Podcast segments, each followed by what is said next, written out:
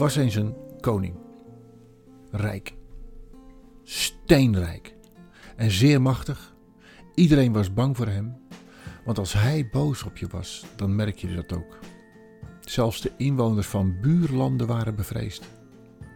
Alles wat hij beval, deden ze meteen. En eigenlijk was de koning in de veronderstelling dat hij geliefd was, want iedereen deed wat hij vroeg. Hij dacht vriendelijk te zijn en zag niet dat iedereen het deed uit angst.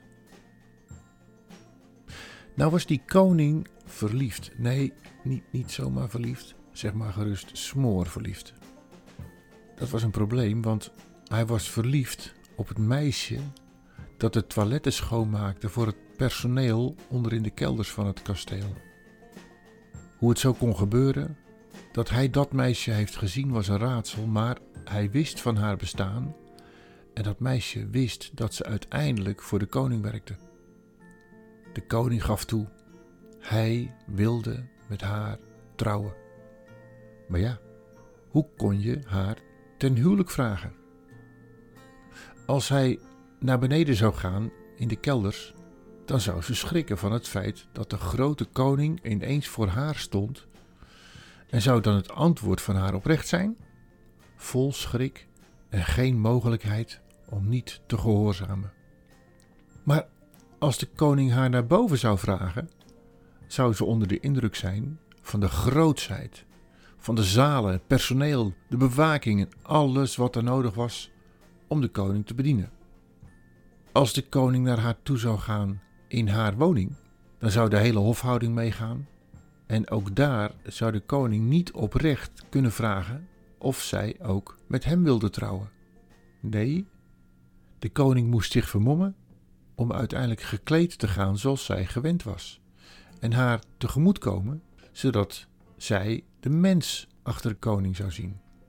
Dan zou haar antwoord oprecht zijn, zonder vrees of indruk. Je snapt, dit verhaal heeft een mooi einde. Ze zei ja en het huwelijk werd georganiseerd. Maar als de koning zoveel moest doen om het hart van het meisje te vinden, wat dan niet als het gaat om de rest van het volk? Dus een week voor het huwelijk ging de koning weer verkleed als zwerver om de mensen te spreken die met de voorbereidingen bezig waren. En zo liep hij de stad in. Niemand herkende hem. En ergens in een smalle straat hoorde hij twee mensen tegen elkaar spreken. En net op gehoorsafstand bleef de koning staan. Ze waren helemaal niet positief voor de koning. Sterker nog, ze mopperden en vertelden over de angst die ze hadden om de koning te ontmoeten. Verdrietig ging de koning naar huis en vroeg de dokter om te komen. Die wist natuurlijk niet hoe snel die moest komen en als een knipmes boog hij voor de koning.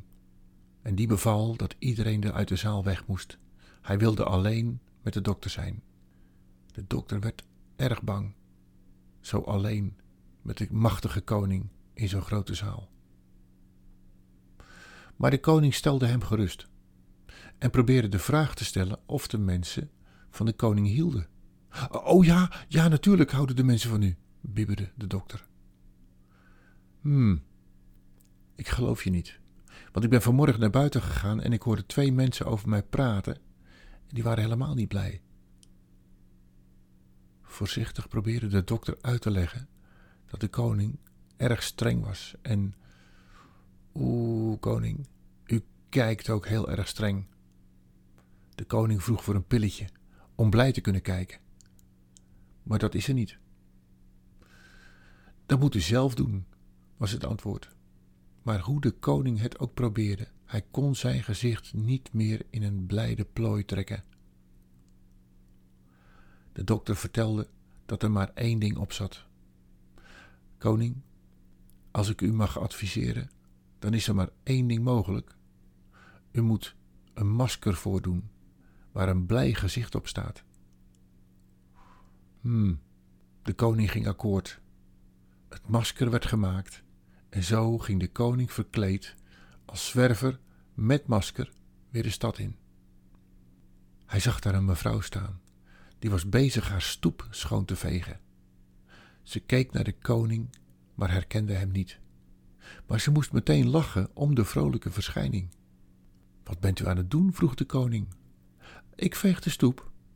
Voor het feest, want de koning gaat namelijk met mijn nichtje trouwen.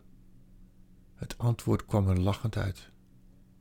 Geraakt door de vrouw ging de koning verder en hij kwam op het plein waar hij zijn aanstaande vrouw en het volk zou gaan toespreken. Maar zover was het toch niet, want de timmerman was bezig met het podium. En zodra de timmerman de koning met masker zag aankomen, moest hij verschrikkelijk lachen. Zo hard zelfs dat de koning achter zijn masker begon mee te lachen. En even verderop was de fanfare aan het oefenen voor het feest. En zodra de mannen van de fanfare de koning zagen aankomen, stonden ze te lachen vanwege de verschijning van de koning, zonder hem te herkennen. Thuisgekomen liep de koning vlak voor zijn paleis, waar de koets werd gepoetst. Dat was snel over toen de bediende de koning zag aankomen, maar hem niet herkende en op zijn buik rolde van het lachen. De koning liep door naar de dokter, die zorgelijk keek en niet durfde te lachen, terwijl de koning niet meer kon ophouden van het lachen. Toch durfde de dokter te vragen om het masker af te doen, en dat deed de koning.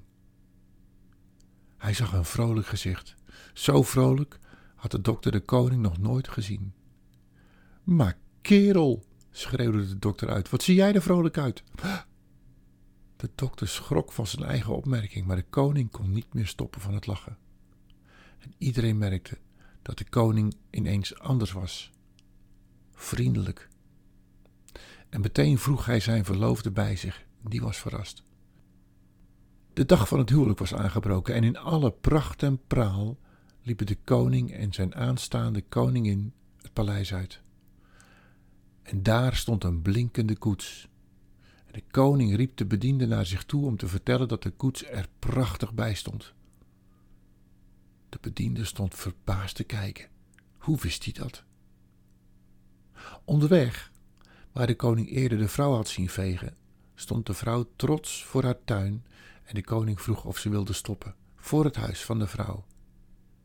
En de koning vertelde dat de vrouw de straat prachtig had aangeveegd en hij nodigde haar uit om mee te rijden in de koets, samen met haar nichtje. Aangekomen op het plein liepen ze het podium op en de koning stampte hard met zijn voeten op de vloer, riep de timmerman naar zich toe. Wat een prachtig podium heb jij gemaakt. Na het gejuich begon de fanfare te spelen en zodra die klaar was met de muziek haalde de koning zijn masker tevoorschijn. Iedereen herkende het en het gejuich was enorm.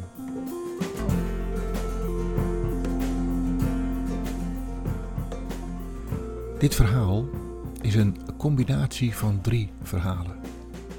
Een van Kierkegaard, een van C.S. Lewis en een oud Chinees verhaal. De filosoof Kierkegaard wilde met het verhaal over het meisje en de koning aantonen waarom God zijn zoon naar de aarde stuurde als mens. Opdat wij in gewone mensentaal begrepen wat God wilde met de wereld. Lewis wilde met het verhaal over het masker laten zien dat als het jou niet lukt, doe dan op zijn minst alsof, waardoor jouw omgeving jou ongetwijfeld stimuleert in datgene wat je eigenlijk wil, maar niet lukt. En tenslotte het Chinese verhaal over een koning die de waardering wilde uitspreken aan zijn onderdanen, terwijl hij als koning misschien niet geliefd was.